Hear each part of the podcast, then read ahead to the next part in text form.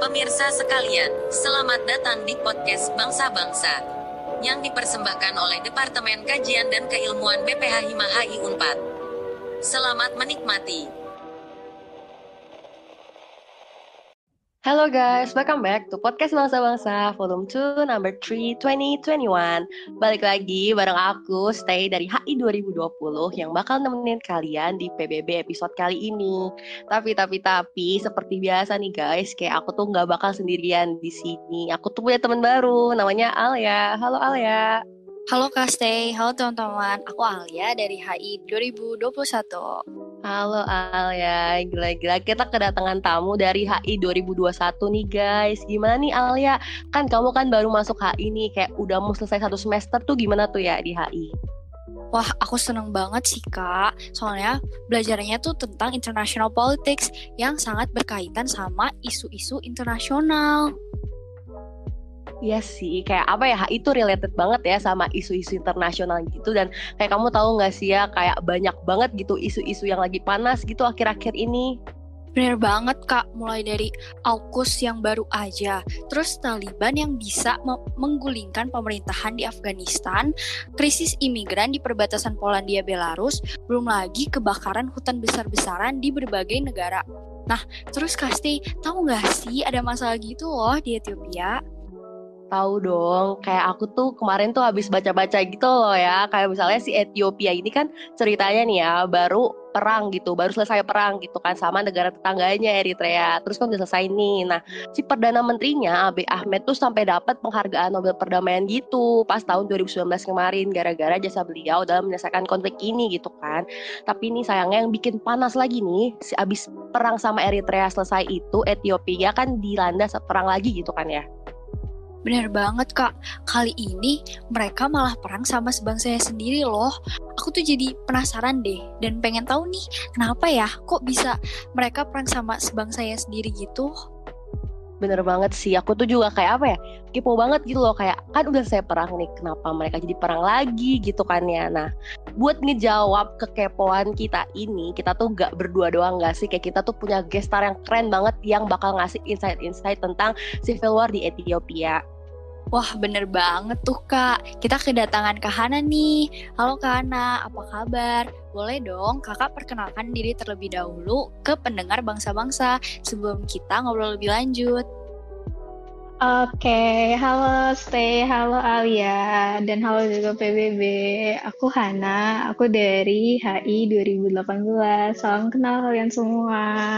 Halo, halo Kak Hana. salam kenal. Kayak aku sama Alia itu seneng banget gitu loh kakak bisa uh, berdiskusi bareng gitu di PBB episode ini sama kakak. Wah, gitu kak. Kenapa tuh? Kayak kan itu apa ya? Kayak udah master banget gitu gak sih ya kalau kita denger-denger nih ya? Bener banget tuh, karena pasti wah insight itu pasti banyak banget deh terkait isu-isu kayak gini. Hmm, semoga bisa menjawab pertanyaan-pertanyaan hmm. kalian lah ya. Bisa, pasti bisa.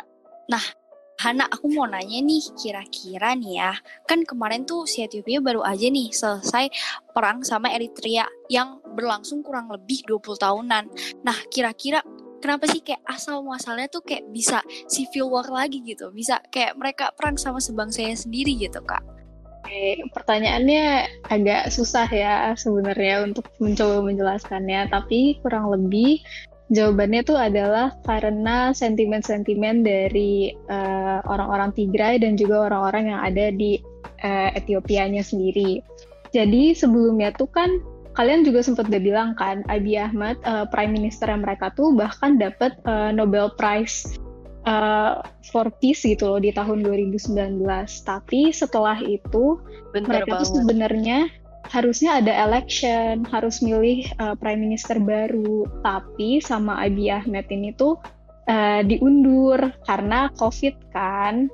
Nah, tapi masalahnya orang-orang Tigray ini tuh merasa bahwa uh, Abiy Ahmed itu tuh ngundur pemilihan tuh bukan karena COVID, tapi karena merasa bahwa pasti dia takut kalah gitu loh. Terus akhirnya orang-orang Tigray ini tuh justru malah uh, bikin uh, electionnya mereka sendiri yang secara regional. Nah dari situ akhirnya uh, Abiy Ahmed tuh mulai uh, semacam agresi militer terhadap Tigray.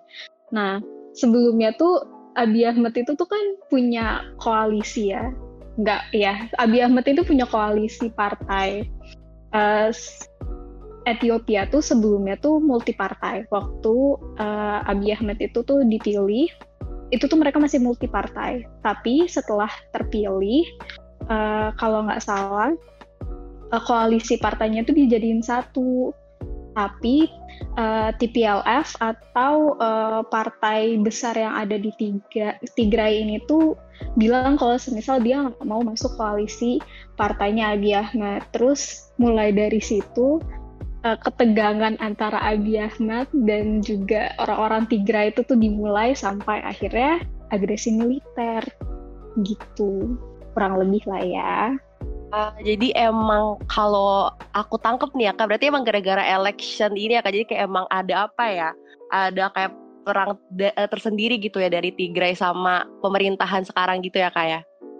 Iya, karena mereka itu sebenarnya tuh udah udah dari lama ya punya ketegangan antara orang-orang Tigray dan orang-orang uh, per per regionalnya karena sebelumnya tuh kan kalau nggak salah di sekitar 1994 regions regions atau enggak perbatasan daerah di Ethiopia itu tuh dibaginya berdasarkan ras dan suku. Jadi mereka itu sangat protektif sama uh, regionalnya mereka dan uh, powernya mereka gitu loh. Karena waktu mereka bisa dapat uh, sistem pemerintahan yang bekerja itu tuh sangat lama gitu. Sebenarnya Ethiopia tuh sebelumnya tuh uh, prosperous banget ya. Mereka itu adalah sa salah satu bukan salah satu sih satu-satunya yang bisa di, di, bisa dianggap sebagai negara satu-satunya di Afrika tuh yang nggak pernah dijajah secara official sama orang-orang Eropa. Ethiopia itu tuh juga punya salah satu um, sosok yang kuat banget namanya Haile Selassie. Itu tuh pemimpin Et Ethiopia yang dianggap dan dan dikenang satu Afrika gitu. Tapi setelah dioccupied sama Italia waktu menjelang Perang Dunia Kedua, uh, Ethiopia tuh mulai mulai runtuh, mulai hancur. Terus habis itu uh, banyak masalah uh, kemanusiaan kayak uh, kelaparan, terus juga abuse of power dan lain-lain itu ya gitu lah. Jadi bener-bener membingungkan sebenarnya kejadian-kejadian ini. Oh. Tapi begitu. Berarti emang kayak kompleks banget gitu gak sih kak? Kalau dari aku dengar penjelasan kakak kali ini kayak apa ya udah dari lama gitu konfliknya bahkan sampai sekarang gitu kan ya kak. Nah kak aku juga kepo gitu loh. Karena kan kita bahas tigray tigray gitu kan. Nah pas aku kemarin research research nih tentang civil war ini kan ada TPLF tuh kak kayak yang udah dibahas tadi TPLF tuh sebenarnya tuh apa sih kak kayak apakah dia partai atau gimana gitu kak sebelumnya kan uh, sempat dijelasin bahwa uh, kemerdekaan bukan kemerdekaan ya perjalanan Ethiopia untuk menjadi negara yang berdaulat dan berfungsi itu kan jauh ya. Dan itu juga ada isu di mana uh, banyak uh, milisya atau apa ya jatuhnya kayak uh, organisasi militer regionalnya mereka yang dulu digunakan waktu mereka uh, perang lawan Eritrea ya kan nah salah satunya adalah uh, bukan salah satunya sih cuman kayak TPLF ini tuh akarnya juga dari kelompok militer itu. Jadi orang-orang yang sebelumnya ada di TPLF, eh bukan salah, ada di organisasi militernya, itu tuh akhirnya membentuk TPLF. TPLF itu adalah panjangannya Tigray People's Liberation Front. Nah, eh, dari part dari kelompok milisya ini tuh mereka berubah jadi kelompok apa organisasi politik gitu makanya um, pemilihan agresi dan juga pemilihan aksi mereka sebagai partai politik pun juga sangat nekat atau ya, tidak tidak segan-segan gitu loh bagi mereka untuk memilih uh, jalan militer untuk menyelesaikan masalah mereka gitu. Oh, alah gitu ya kak. Jadi sebelumnya itu waktu zaman masih konflik sama Eritrea tuh kan banyak banget kan organisasi mi militer. Terus habis itu kemudian kayak uh, jadilah si TPLF ini sendiri. Kemudian kan dia tadinya juga fokusnya jadi militer bertransformasi jadi organisasi politik. Nah, kira-kira kan uh, civil war ini kan uh, lumayan panjang ya dan lumayan kompleks juga. Kira-kira apa sih kak dampaknya gitu loh untuk masyarakat sipil, terutama dalam lingkup yang gender based violence gitu kak? Nah, gender based violence itu adalah benar-benar topik yang perlu dibahas ya menurutku. Karena sejujurnya saya tidak suka perang. Sejujur-jujurnya saya sangat benci perang. Tapi yang lebih parahnya lagi itu adalah um, humanitarian violence atau um, pokoknya kerusakan-kerusakan yang terjadi karena perang di sekitarnya gitu. Dan salah satunya adalah gender based violence. Apalagi di saat gender based violence ini tuh digunakan sebagai senjata gitu terhadap masyarakatnya sendiri. Jadi ceritanya um, karena uh, ini cara menjelaskannya agak sulit ya. Jadi ada ada orang-orang Tigray yang memiliki kawasan dan uh, wilayahnya mereka sendiri kan. Terus di dekat mereka itu tuh ada orang-orang uh, dari uh, Amhara atau dari Afar.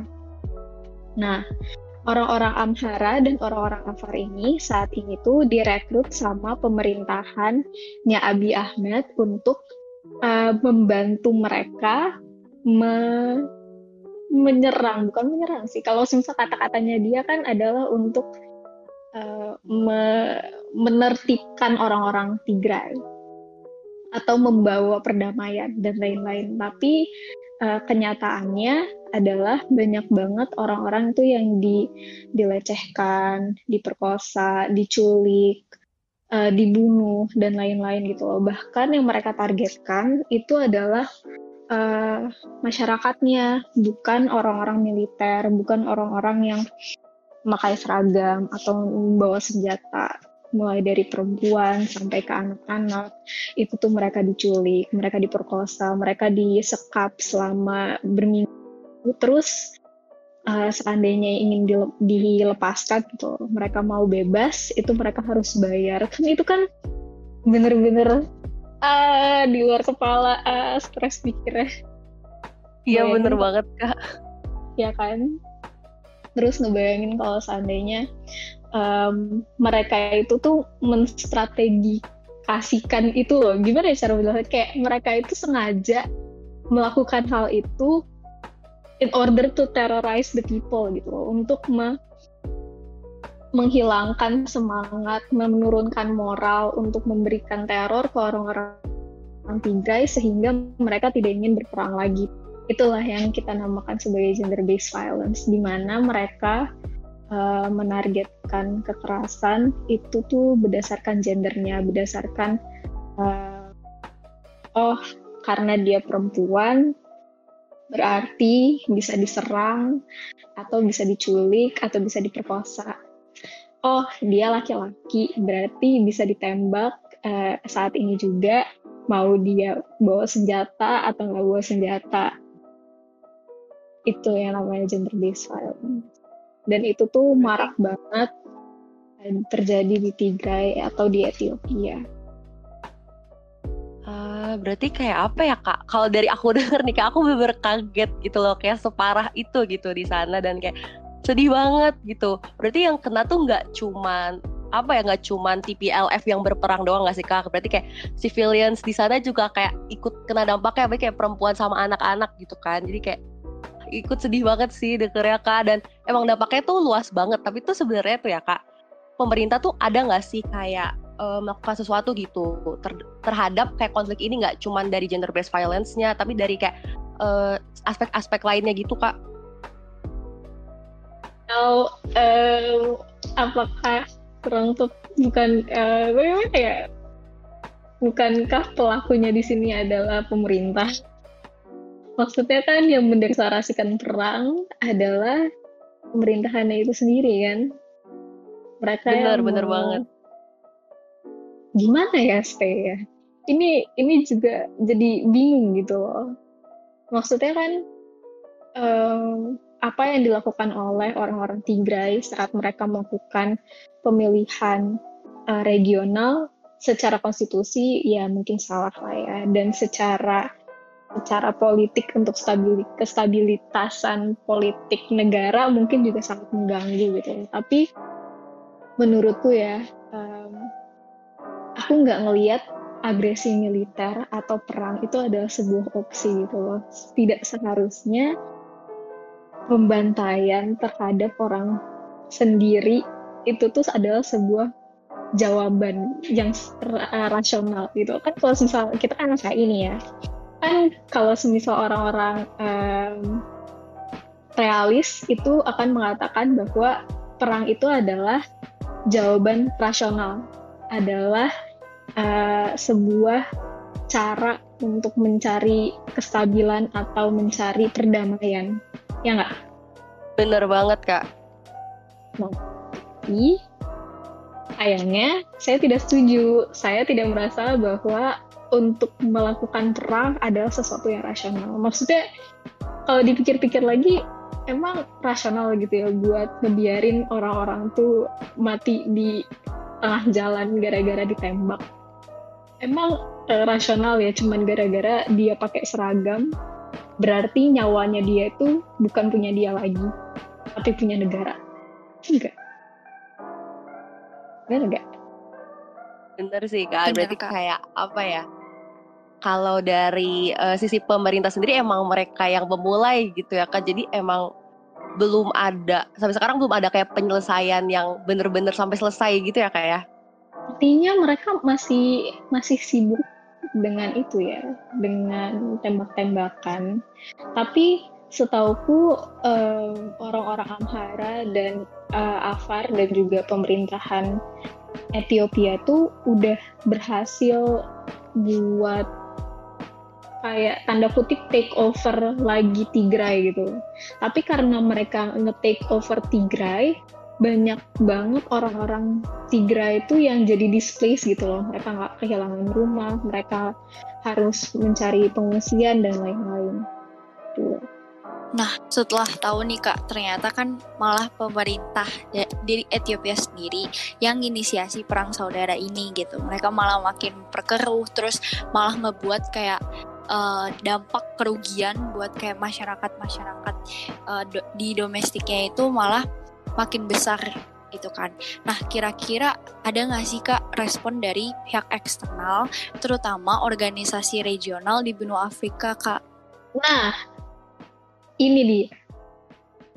Kalian tahu African Union kan? Tahu kak tahu. Tahu Kak? Nah, itu adalah salah satu organisasi terbesar eh, regional Afrika lah ya jatuhnya. Nah, Iya bener. aku sempet tadi mention Haile Selassie kan. Nah, Iya kak. dia dia ini adalah sosok yang pengusung organisasi regional Afrika. Dia itu punya permanent legacy lah jatuhnya. Dia tuh adalah sosok yang sangat sangat dilihat kalau ngomongin tentang panafrikanisme. Panafrikanisme itu adalah semacam ide- ideologi yang mengatakan bahwa Afrika itu harus bersatu. Afrika itu tuh semakin kuat apabila mereka bersatu. Dan itu benar. Dan dia ada salah satu sosok yang mempromosikan panafrikanisme ini. Nah, tapi ini BTW Haile Selassie ini tidak tidak orang yang tanpa dosa ya. Dia juga punya banyak kasus mengenai masalah kemanusiaan. Jadi ini tidak eh, tidak mencoba untuk nge-praise dia, tapi hanya untuk mengatakan bahwa dia tuh punya legacy. Oke? Oke kak noted. Oke, jadi sosok ini tuh sebenarnya eh, membuat Ethiopia tuh sangat influential di eh, organisasi regional mereka. dan headquarternya African Union kan juga di Addis Ababa gitu di ibu kotanya Ethiopia cuman masalahnya eh, organisasi regional Afrika ini tuh uh, memang dari dulu tuh kurang kurang uh, berinfluential kurang kurang banyak kurang banyak influence untuk me memberhentikan perang atau menyelesaikan masalah apalagi. Kadang tuh mereka tuh suka dianggap remeh sama member-membernya mereka sendiri gitu termasuk Ethiopia. Jadi kadang walaupun um, African Union nih mereka udah nge-condemn uh, isunya sudah mencoba untuk uh, ngepromot um, humanitarian aid dan lain-lain. Tapi tetap saja gitu loh tidak me membawa banyak perubahan yang berarti. Sayangnya begitu. Berarti emang kalau misalnya dari respon organisasi regionalnya atau African Union itu emang agak kurang gitu ya kak terhadap apa ya perang-perang ini gitu terutama civil war ini ya kak. Nah, ih kalau kan kalau kita kan tadi udah ngomongin African Union nih kak, kalau misalnya PBB sendiri gitu kak, United Nation gitu sebagai organisasi yang internasional gitu kan, kayak lebih gede. Dan kalau dari aku lihat mah kalau PBB kan nggak yang di apa ya, nggak diremehkan gitu kan sama negara-negara anggotanya, kayak mereka tuh ada nggak sih respon terhadap perang ini? Atau mungkin ada apa ya hak untuk intervensi gitu untuk membantu Ethiopia dalam menyelesaikan perang ini gitu kak? Tapi kalau misal aku penasaran pingin jawaban kalian dulu gimana? yang bagian boleh, menurut, Kak, boleh. menurut menurut kalian PBB punya hak nggak sih?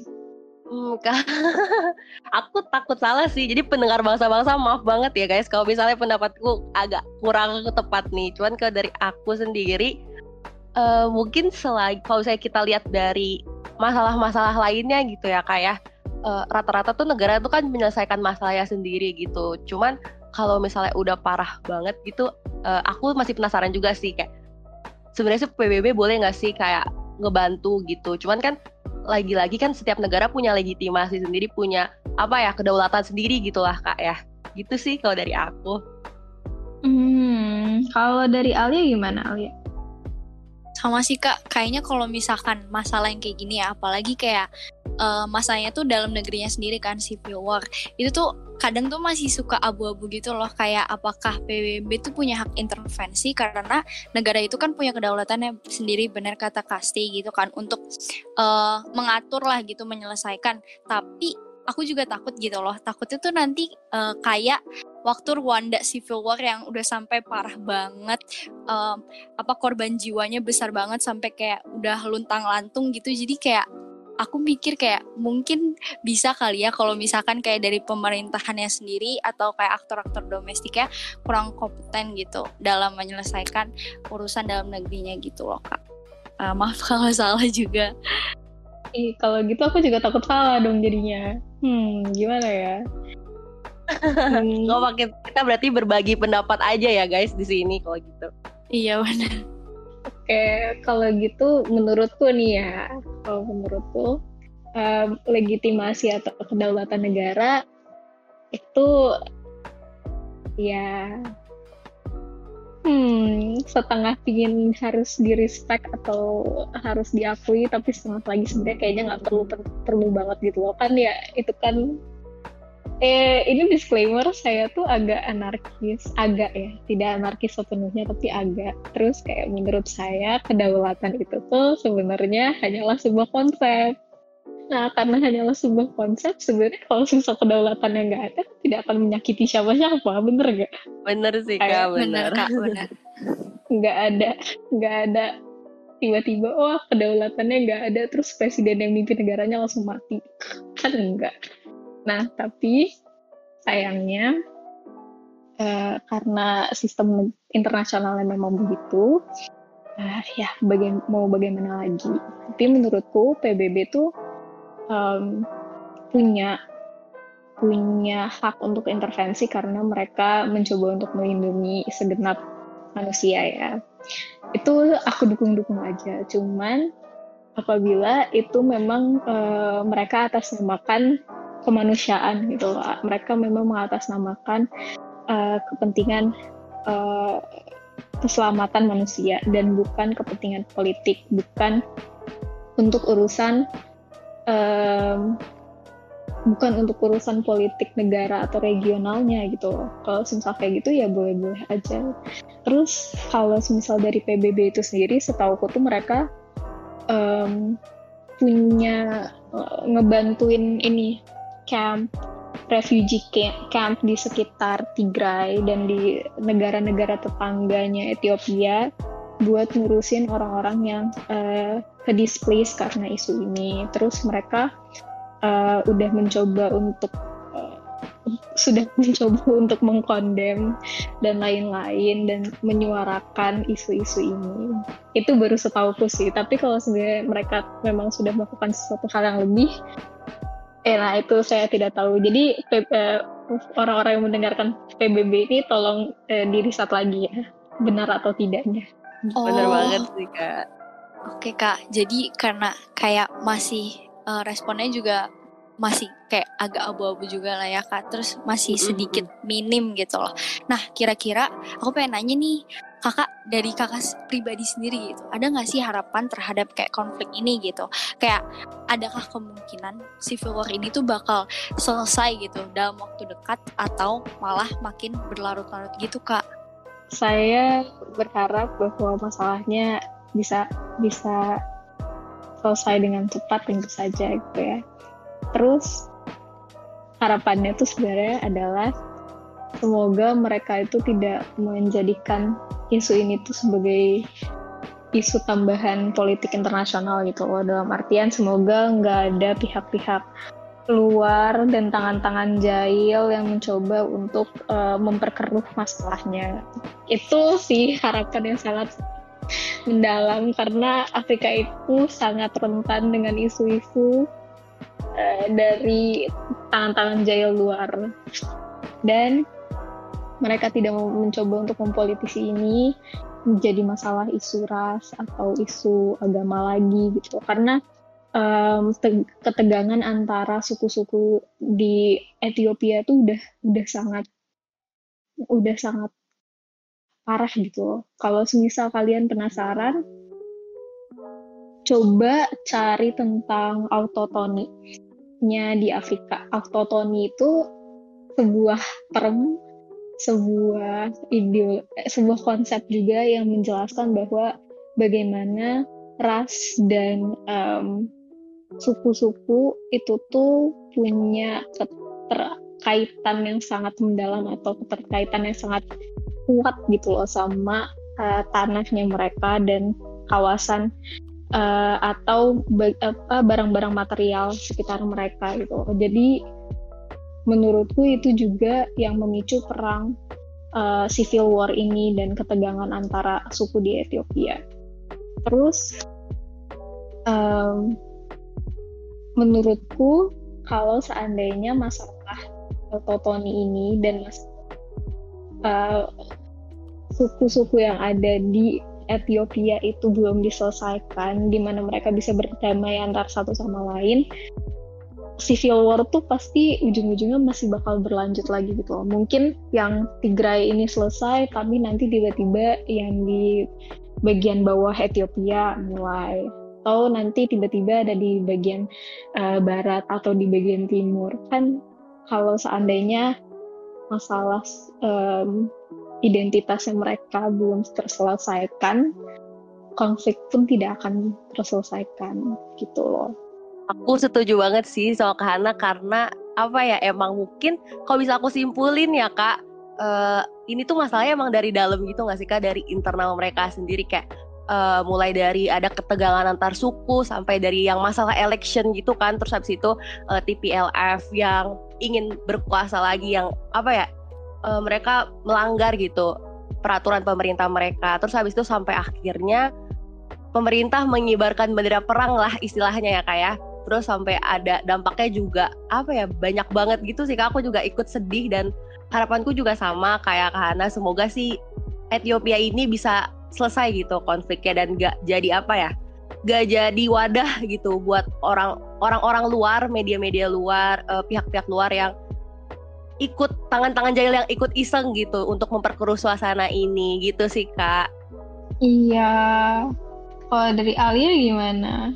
Sama sih aku juga setuju banget gitu. Terus aku juga berharap banget gitu kayak se secepatnya lah gitu dapat pulih gitu loh kayak mereka tentram jangan sampai kayak mereka tuh kayak jadi Rwanda gitu yang sampai segitunya gitu kan atau kayak eh, negara-negara lain yang masih sampai sekarang ada civil war. Terus aku seneng banget deh uh, dengan pembahasan podcast kali ini tuh yang benar-benar komprehensif sama doroli banget karena sebagai orang yang sedikit awam gitu loh dalam permasalahan kayak war kayak gini, aku tuh bisa dapat banyak banget insight dan aku rasa juga pasti para pendengar bangsa-bangsa juga dapat banyak banget insight deh.